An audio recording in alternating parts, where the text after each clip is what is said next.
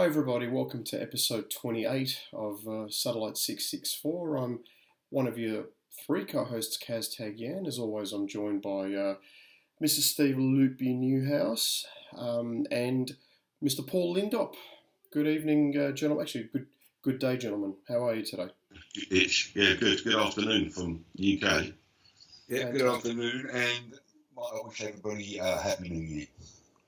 Yes, yes. Uh, d- we're recording December the 30. By the time this show comes out, it'll be 2022 already. But yeah, uh, uh, in... yeah. Don't don't watch this while you're drunk. Otherwise, you'll have to watch it again. In fact, that's not a bad idea.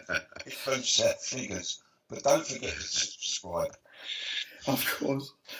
So, look, we're going to do something uh, quite unique. We're going to do something that we've never done before. We're, we're actually going to be uh, tour guides. Loopy, where have you? You're going to, you and Paul are going to represent. It's that old song, I've been everywhere, man.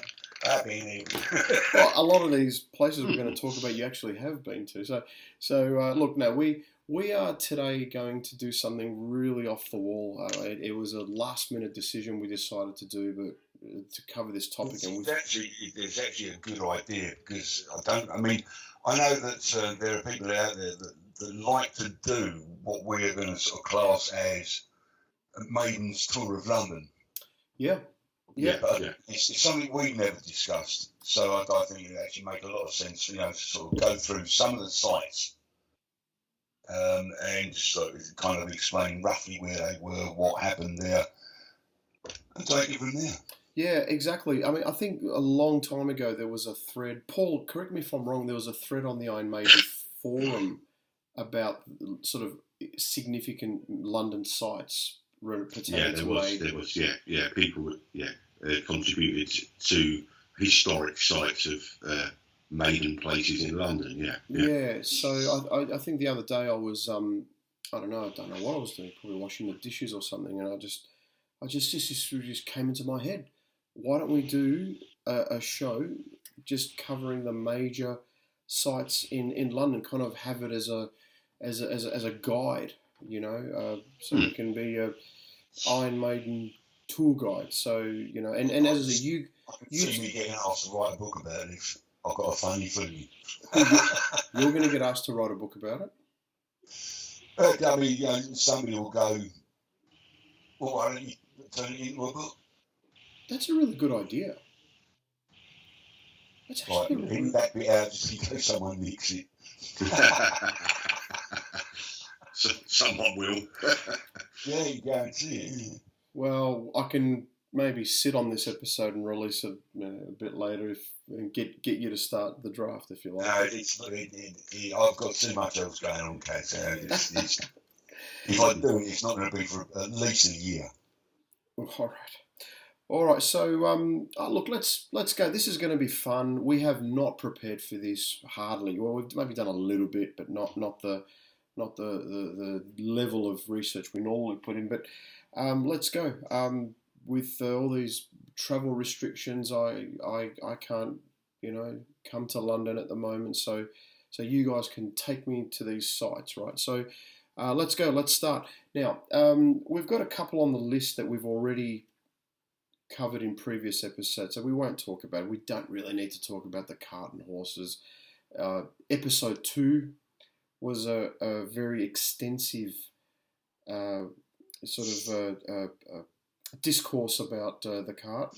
Um, actually, Loopy, whilst we're here, what's the update? Just a very quick executive summary on where the cart is at the moment. Um, as far as I'm aware, um, the, the apartments are being built at the back, uh, behind the carnivals. Um, they've been started. It's, it basically it's going to be a six uh, six story tower mm. going at the back there. Um, so as far as I'm aware, that that project is underway. Um, where they've kind of encroached onto the back of the pub, the smoking area obviously is now gone, um, and to the point where um, the the bar upstairs um, has now been sort of pushed forward. So you, you've literally got around about, I would have said, 30 feet at the most from the door to the bar at the absolute most. Um, and they've still got to try and get a pool table in there and whatever. But the, the, so there's not much room upstairs, but the downstairs bar is almost finished. And I saw a picture recently um, where they've painted the ceiling of the uh, the sort of club venue downstairs, and they've used the uh, the artwork from Brave New World. So like you've got the Yeti Yeah. in the clouds, and that's now on the ceiling, and it looks phenomenal. Wow. So uh, yeah, So is the pub. As pub long as it's not in claret and, claret and blue, we'd be all right. uh, I think I think that one of the features of the pub is going to be claret and blue. It's, Oh, is it? No. sort of as uh, car- uh, sorry, you said that. Yeah, that's what it was going to be. So is the pub the pub section open? No, no, no. He's not Still. expecting it to about March. Right. Okay. All right. And right. of So, course, that'll get pushed back, and that'll get pushed back. You go. There, um, there's a lot of little things that have gone on. I mean, I don't, I don't know if you know that um, that John Duffus, his ashes were set into the foundations, Mm. poured into the foundations of the pub, so he will always be there. I think that's pretty cool. that's Mm. Yeah. It's a really um, uh, sort of small, warm, family type community around the cart and horses, isn't there? It's, uh, Yeah, absolutely, absolutely. yeah, I mean, you, you I can. can't wait for it to open again because you know it, it just that to get all those people back together in one place again would be brilliant. Yeah, yeah. You, you you really get that impression even just looking at the Facebook page that they have. You know, so um, well, yeah. Look, episode two. If you we did a, a really extensive uh, show about the cart and horses, and go go back and look at that. We did that in well, mid two thousand nineteen now. Um, uh, now another site, Eddie's Lamp Post um, in North London. We ex- covered that extensively on episode twenty four. Um, Loopy, has any any update on that? As the the, the No, I've, I've not heard anything. Um, I've not been onto Stipe's website, okay, so I've no idea what's going on. all right, okay then, look, guys, let's let's explore some of these um some of these other places. So, the Plough and Harrow. I don't even know why. Why it's, I think. Um, I mean, it's not not far from Steve's Nans. Not far at all. I mean, it's literally five minute walk. Um, yeah, I mean, the only connection I can think of is that they played there um, with Dennis Wilcock. Other than that, I mean, I never went there with a band. So uh, I can't, uh, I can't add much to that. But Okay, I'm, su- I'm sure that there was something in Steve's diary on the early days, part one DVD, with that, whether that was the plough and harrow. Um, probably have to have a look back on that, but I, I think you're right, Loopy. I think it was Dennis Wilcock's era that they, Yeah. they played the plough and harrow. Yeah. I mean, I, I I went there. Uh, it's got to be about four or five years ago. It's before Burfest started, um, and that's where I first met Andy Holloway. Uh, Darren Witt was there. Um, Phil Cole. There was uh, quite a few people sort of turned up. And it's the first time I've, I've met any of them, and that was all due to um, I think it was. Uh, I think it was Air Force's uh, first like, reunion gig or something, Oh, right. Yeah. Yeah. and um, Dennis Wilcock turned up, and um, I sort of said hello to him. You know, I knew who he was, but he obviously didn't know me at the time. Um, but yeah, it's, it's, a weird pub. It's, it's you got to come out the main pub itself, and then you got to go into the entrance next door to sort of, you know get in, and that's how they, they make sure you've paid and all this. And it's not like the busking, you know, this is busking. You went into the bar and you walked through the bar and you, you, where the band were playing, it cost you a bloody penny, you know. all right. So Yeah. so for sort of fans, travelling fans, want to visit the Plough and Harrow. Where, where do they go? Uh, it's on Leytonstone High Road, uh, near Harrow Green. That's the uh, that's the best place to uh, best way. to- Excellent. Okay, um, Loopy, you mentioned one of the other sites before, um, Steve's Nan's house. Talk to us about Steve's Nan's house. Um, well, I can give the address away now because it's not going to matter a jot. I mean, a lot of people have posted a picture of the front door all over, all over the internet, and um,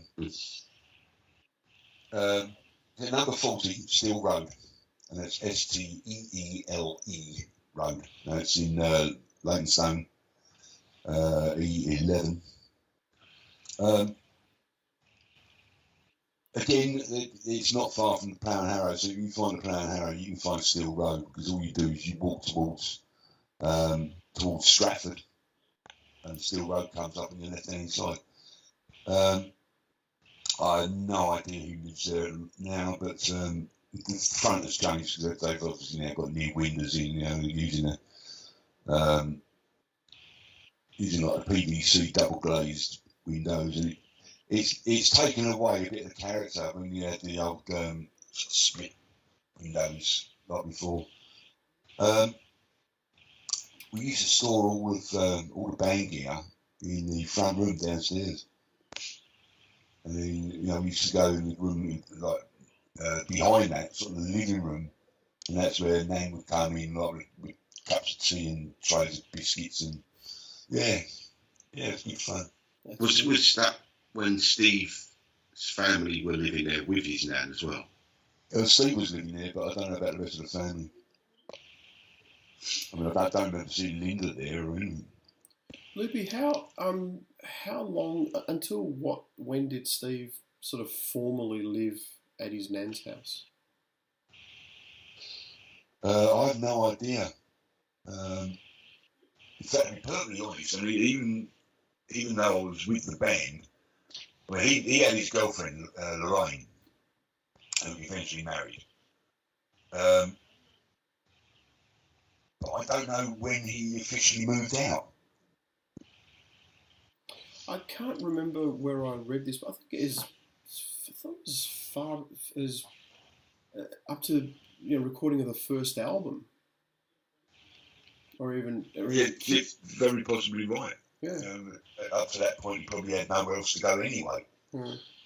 Um, but then when he got married to uh, Lorraine, um, I'm talking, that was what, 80, 81, 82? Mm. Might have even been a bit later than that. Um, he was living in a, in a quite a decent sized house uh, around the back of uh, Redbridge Station in Wanstead. Um, but other than that, I have no idea when he actually sort of moved into his nan's or moved out. I don't know. So the significance of his nan's house really is basically as the band was born and growing in those early days. It, it, it, it was really his sort of It was, it was a good base for him, like, because Mm. everybody was fairly close by. Yeah. I mean, all right, Doug lived in uh, lived in Walthamstow, and Dave lived in um, in Clapton at the time. But myself and Paul, we both lived in Leyton. Well, in fact, Paul was in Leyton, I lived in Leytonstone. And I was the closest to Steve, so if there were any messages for Steve, they got passed on to me. And I'd sort of run round and give him a message. So, um, yeah, it's, it's uh, it, it, it was a good base for him. Excellent. All right. Next up, um, the Blind Beggar. Now, this is really going back really early, sort of was pre-Maiden days, but uh, the Blind Beggar was in 1974, 75, wasn't it? When Steve was playing with Gypsy's Kiss. Is that? Would have been, I think, didn't they have a, a photo session there with Barry Purkis and uh, Dennis Wilcock? Yeah. There is there is a picture, isn't there, of them outside. Yeah, the they're all- blind all bag. standing I think outside, you're right. Yeah, Dennis has got his, uh, his big sheepskin coat on. yeah, and someone uh, with a walking stick as well. On, Yeah, I think they had two Yeah. two blind or two guys dressed up as blind That's guys right, with, with- two with walking yeah, sticks. yeah. Yeah, I mean, you know, not not a, a monumental site, but Blind, nevertheless. Blind Figure itself, I mean, is also synonymous with um, the Krays, the Kray twins. It is. Yeah, yeah. Ah, now they were the underworld sort of London gangsters, weren't they? Yeah, they were. Don't, don't use a G word. Um, Don't use the G word. um, no, they, I mean, they, they, yes, they were, they were gangsters, you know, it's as, as simple as that. Um, um, and just, I mean, they ran the East End of London, and they, they basically, they tried to spread out, but there were other gangs elsewhere that were going, no, that's not going to happen. And that's when, like, the violence and the killing started, and, yeah, fascinating story. I never knew that side of London existed. I mean, I know every city has an underbelly. I, I, I get all that, but never really associated that with uh, London, to be honest. Yeah. Well, catch They up. were, they were the East End boys, weren't they? Oh, they were absolutely. All right, next. Uh, the uh, in no particular order of the band's history, but um, the bandwagon. The bandwagon. Everybody knows the bandwagon. It was um, basically um, very very famous story. The Neal Kay um, was the DJ at the bandwagon. Um, the the band submitted a tape to him. He was a bit dismissive at the start until he heard it. And we all know this famous story. He played it at the club, and the Prowler went to number I've one. actually, I think I've actually covered this before, um, but to uh,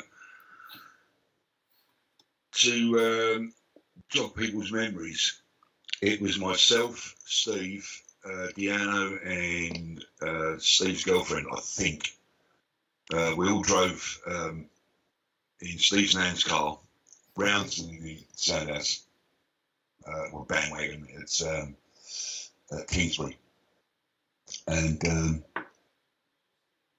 we went in, and all I remember was this this noise. I mean, it's not a noise, you know. It was rock being played at the, the, the volume that it should be played at, and that's what Neal Kay was all about. You know, he didn't, any punches; he just went for it. He had his own own PA, you know, his own amplifier racks, and and the sound was just unbelievable. Anyway, Steve, uh, Paul stayed at the bar, and Steve said to me, "Right, we're going to go out and give this tape to uh, give this tape to Neal." And um, at the time, uh, it was this, the um, the bandwagon that were releasing a top heavy metal top twenty to Sounds, who were printing it each week. And um, we went up to uh, up to Neal passed him the tape, and he went, well, I'll be honest, man, you know, like, I get 10 of these a day, and, you know, it's like, if I get the time, I'll give it a listen. And so he went, no, please do, you know, but, but you, you'd be missing out if you don't. And um, that was, I can't remember what night that was, but within three days, my phone rang, because there, there were two numbers on the uh, on the cassette case. It was my number and Steve Harris.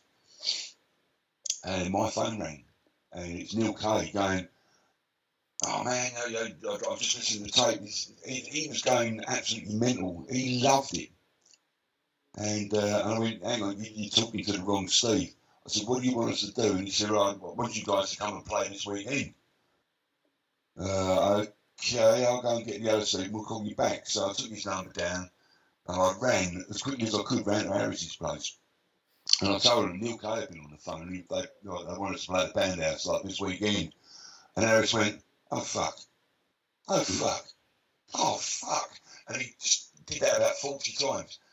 And um, he went back, like, he, he jumped in the car with me, and like, we went back to my place. And um, got on the phone to Neal, and we, was on the phone for about 10, 15 minutes. And he said, that's it. He said, like, we've got a gig booked for this weekend. Anyway, we we were in rehearsal studios, and um, that's when it all sort of got turned upside down. Because Doug, being probably the only sensible one at the time, went, we're not ready. And he was right. That was another couple of months before we actually started gigging, because they just weren't quite ready. I think if, if they had gone out and started gigging then, when Neal had asked, Phantom of the Opera would probably never have made the first album because it was nowhere near finished. Wow. Wow. Yeah, it's just little things like that. It's, you know, it, it does make you think. If this hadn't have happened, then that wouldn't have happened. You know, it's it's because the Opera itself. Um, I mean, Steve was messing about with it. I mean, yes, they they played it before, but Steve was messing about with it and trying to get Paul introduced to the song. And there so many time changes and all the rest of it, and trying to sort of get used to it. But also, Doug was relearning it as well. So it, you know, it was, that that just went on. I think it was about six months it took to actually get get perfect. It's a it's a very complex song. A very complex Yeah. song. Um, Yeah, absolutely. you know, and, and it just underpins the fact that Maiden were a progressive band from the word go. Yeah. So Uh, Oh. Going back to going back to that, the bandwagon. Um, that was where um, Cod first came into, on the scene, wasn't it? Because he was a regular at the bandwagon uh, right. back in those days, and I'm sure that he was uh, really good friends with Neal Kay at the time, back in those days. Um, and also, you had the Rob Loonhouse as well, didn't you? With the car Yeah. cut up guitar. Yeah. And uh, digression a little bit, I remember Cod telling me a story once that Maiden were playing with Samson down in Guildford, and Cod took one of Loonhouse's cardboard cutout guitars with him to the gig. Um, and Bruce actually nicked it f- from the dressing room and used it in Samson because they were, I think that Samson was supporting Maiden on that show. No, uh, Bruce, or was it the other way around? yeah, yeah, Well, Bru- Yeah. Uh, Bruce nicked the cardboard cutout guitar and broke it. And uh, I remember Cod telling me he was, I know it's only a cardboard cutout guitar, but the dilemma of telling Rob Loonhouse that one of his cardboard cutout guitars, and he just went, it's all right, man, I'll just make another one. So it literally another little bit of a history that came from the bandwagon. He did. but- He, he a did year make. Uh, he, he made one out of hardboard in the end, Hmm. and uh, that was the one he used at the Rainbow. That's right. Yeah. Paul, um, Cod is um, quite a legendary figure in amongst the Divine Maiden fans. Um, that you know, and we, we've mentioned. I mean, we've mentioned a few, few times, or as in you've brought, brought him up. Now Yeah. we've we speak about him on uh, sort of off air. Could, could you just tell everybody who Cod was and and how long you knew him and all that? Yeah, Cod. Well, Loopy obviously knew him longer than I did. I knew Cod for over 30 years, yeah. He, Keith Chadwick was his roommate. Um, ardent Barnet supporter. Um, he actually lived, first time I ever went to his house where he lived, he lived uh, on the same road as where Barnet Football Club was. At the time, we used to have these infamous uh, summer barbecues that uh, got a bit messy. but no, he was originally he was a bandwagon guy. He and his friends all went to the bandwagon for the the rock nights. Um, and then when Maiden started playing there, he, he struck up a bit of friendship with uh, Dave and Steve. Um, mainly Dave uh, was his friend. Uh, he would literally go to all the shows. He would drive them around, do stuff as well with, with the guys.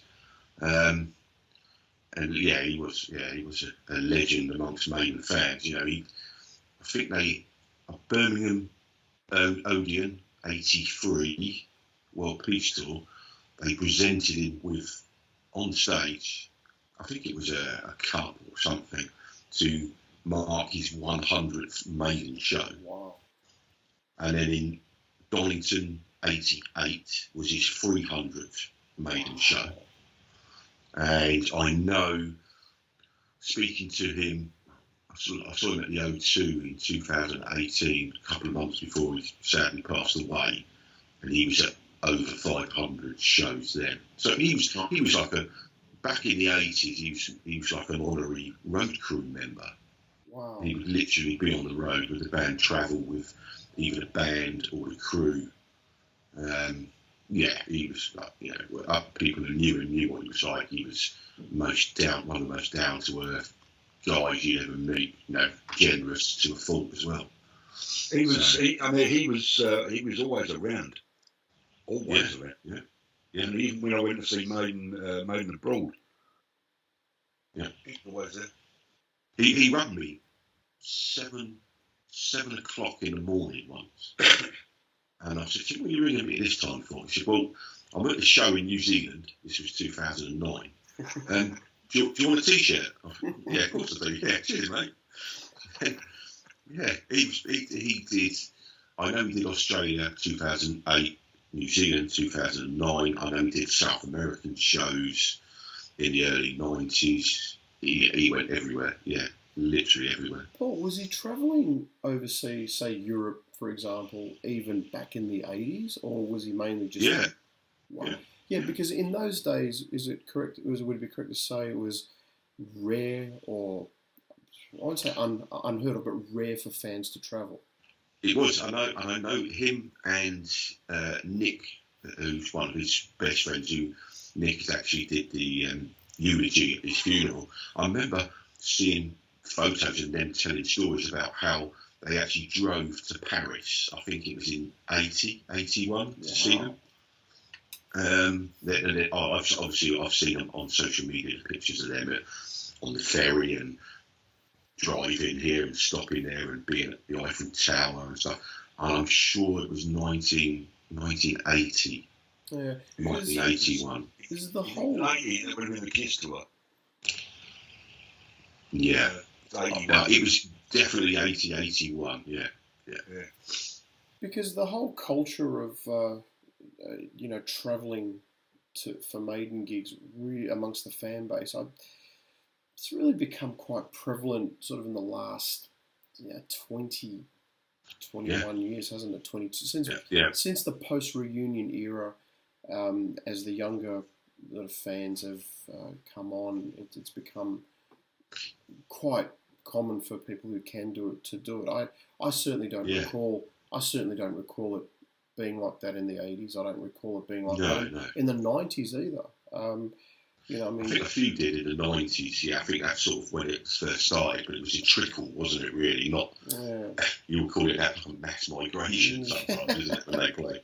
But um, I know there was a few people on the forum that were uh, based in Europe at the time, you know, English fans, that they got to see the band out there while they were living and working out there, but not actively travelling from the UK to the show. So, yeah. Look, I mean, yeah, I don't. yeah, he, I, did, he did.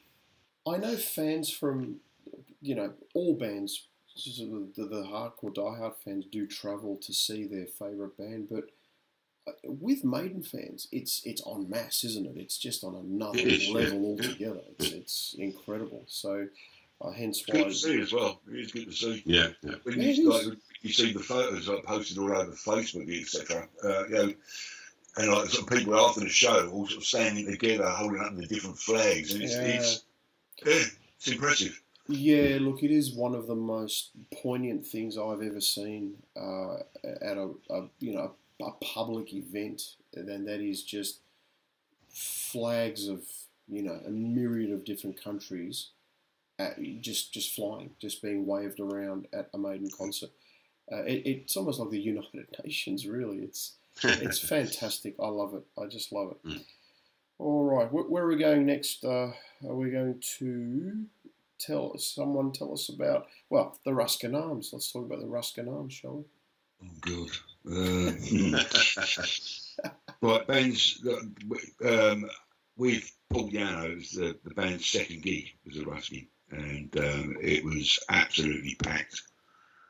Um, I mean, I think safely the place could only hold around about 250, 300 people max, and it, it was it was chock a block, and it, stayed like that. Every time Maiden played there we'd get at least 250 300 people in that pub. And if they couldn't couldn't get in to see a band, they would wait out because there was like a, a corridor that went into the pub, and that, that's where we used to take the equipment in and out. And we used to store our empty cases down there. You know, if like later later years, uh, the flight cases were getting bigger and bigger. um, we'd store them down the sides of the alley. And um, people would sit out there and there'd, there'd be beer glasses all over our cases and, you know, it, it, it, people would stand out there at least so they could, they could hear it. And um, it was a fantastic place.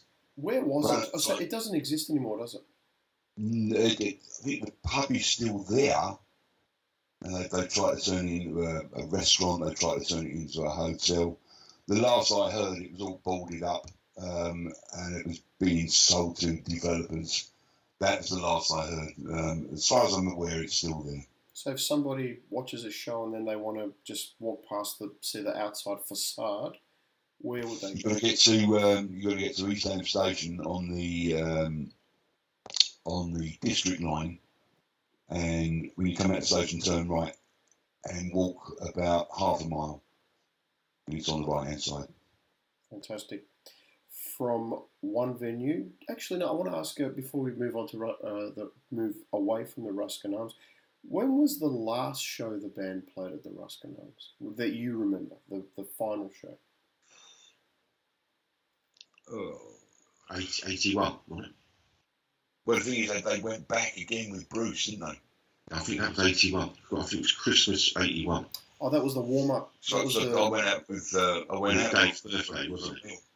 Yeah, so the, uh, Paul, if I'm not mistaken, they were the shows where they started playing some of the new songs that were going to be on the Yeah. Beast album, wasn't it? I Run remember to they the did, definitely. I think Hallowed Be Our Name was and played at that 22 time. Acacia Avenue, and 22 Acacia Avenue. Um, Yeah, definitely Run to the Hills. And yeah. Did they do that? Did they do that for charity? Didn't they, I think- there was they did a, they did a, a Help London Child show, didn't they, at the Ruskin Arms?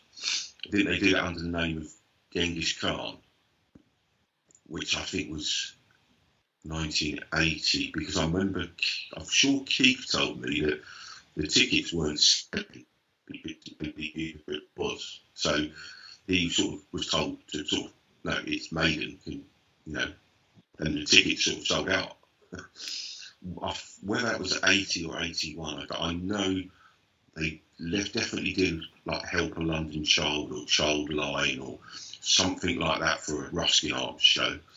But I'm, I think the last time they played there as a band was 81 December. Yeah, Yeah, I, Yeah. no, I think you're right. No, you're. I think you're absolutely right, Paul. I think they did the Breaking in Bruce tour in Italy, and that's right. Yeah, December, just a few days before Christmas, they did a, a run of shows, a few shows at the Ruskin Arms, and they effectively it was the warm up to to sort of showcase a few of the new songs. Um, like you said, Run to the Hills.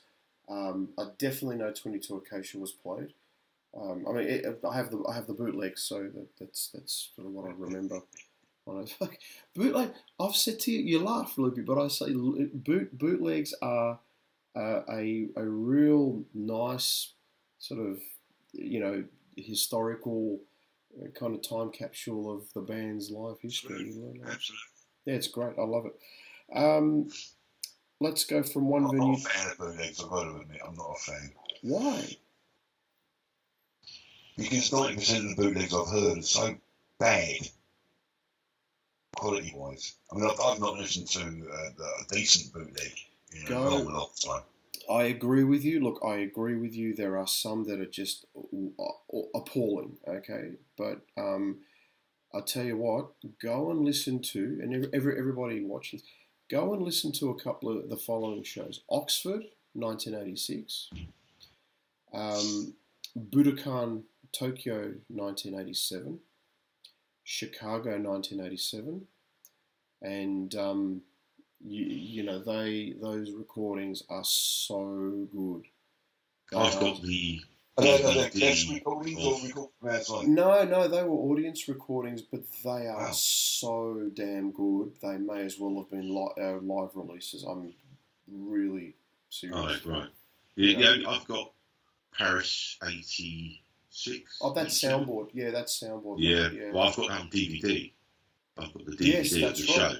Yeah, that was it's, really, really good. that was yeah, filmed yeah. by the fan club, I think. Um, Ipswich 1983 is also uh, an Yeah. absolute cracker. Yeah, I've got that. Yeah, got Yeah, that. Edinburgh '83 is a good one.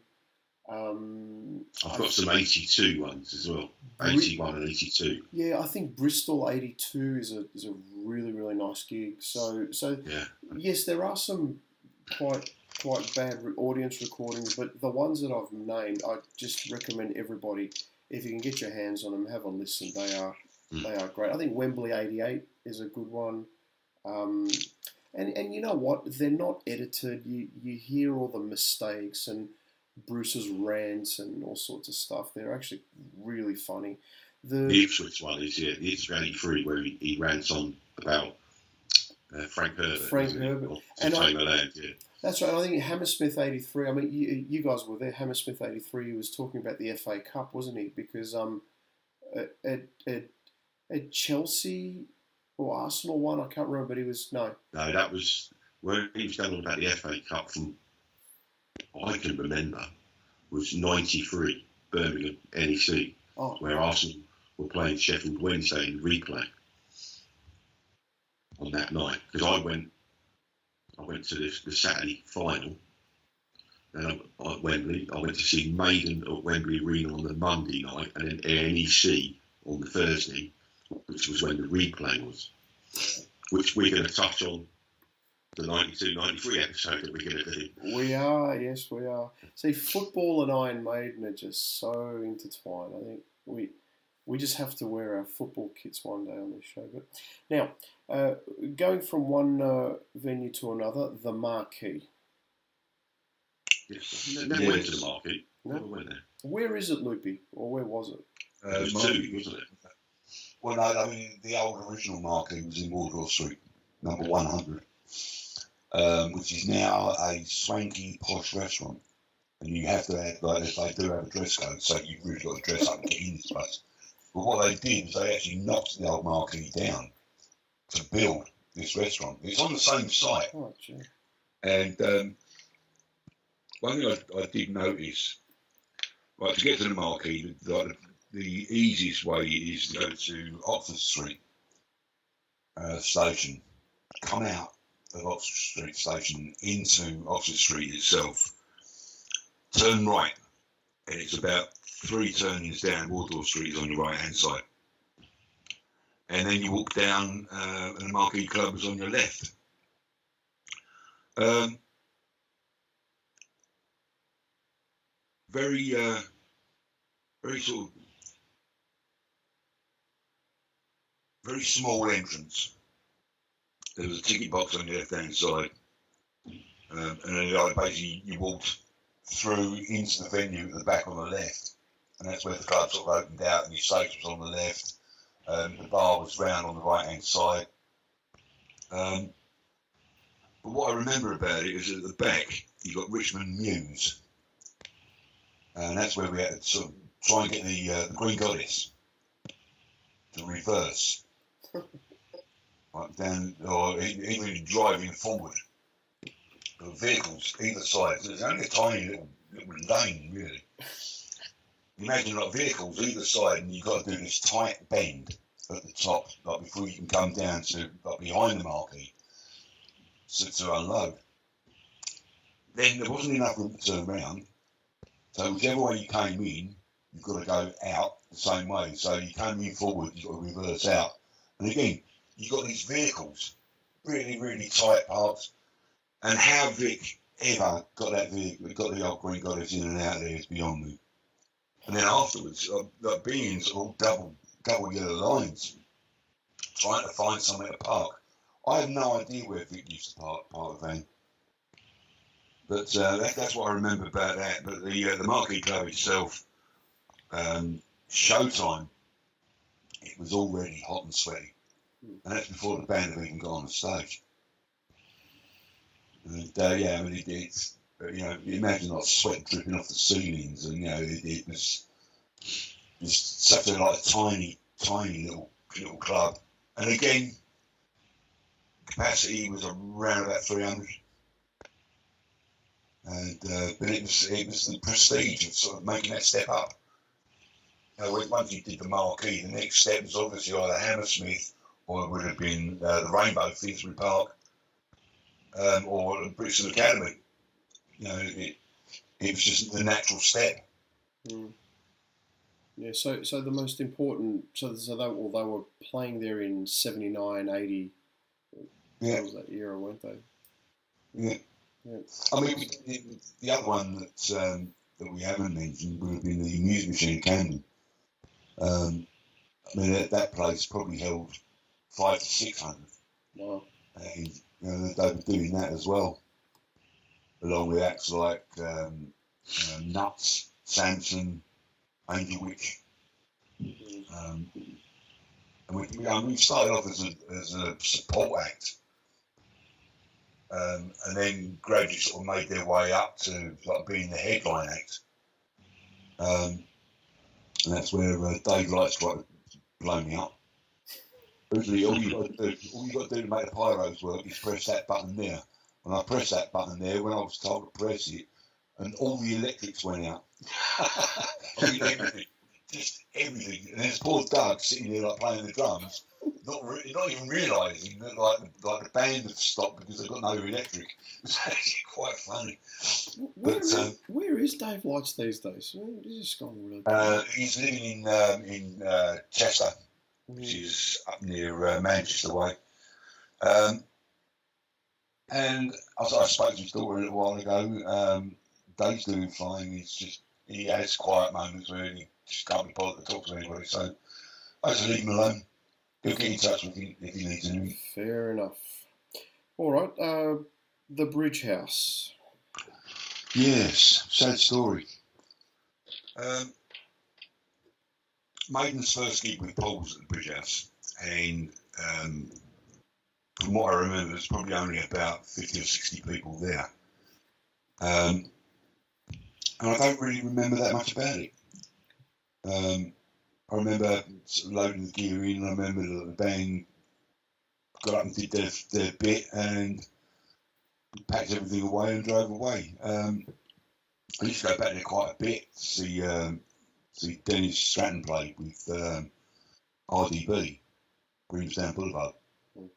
Um, and then the pub got closed, and the reason being that um, Docklands Light Railway wanted to use the land that the pub was on.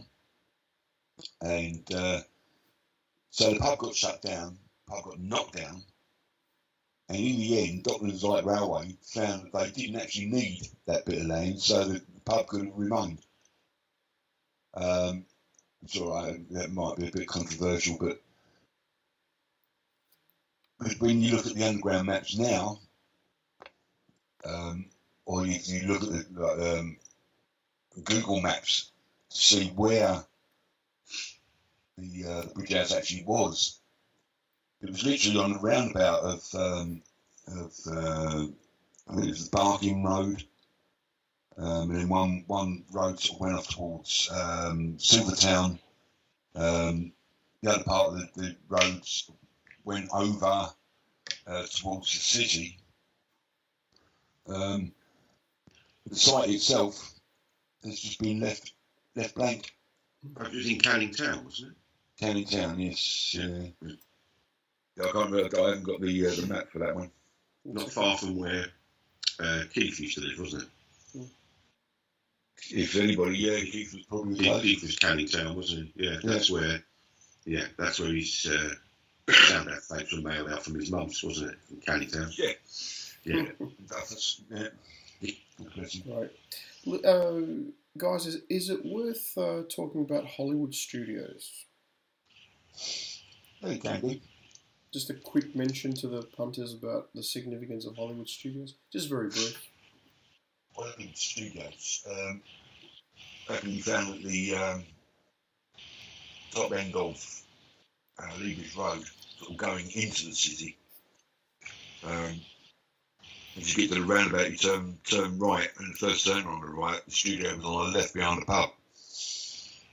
And um, Maiden always tried to use Studio One because it was slightly more spacious than the other two studios it, uh, the owner, um, John something, can't remember his surname, but he was the owner of um, Metal Mickey, which is a, which was a character like a robot. An awful TV program, yeah. Yeah, yeah. yeah. Well, John, I mean, John never used to write that. He just owned Metal Mickey. Loopy, and what So- what what years are we talking about with Hollywood Studios? So what what sort of This is late. This would have been late. Um, no, in fact, yeah, it would have been late '78. Okay, so so Paul Uh, Paul uh, was in the band. Okay, so yeah. Paul, Paul Di'Anno, yeah. So basically, the Yeah. first album lineup was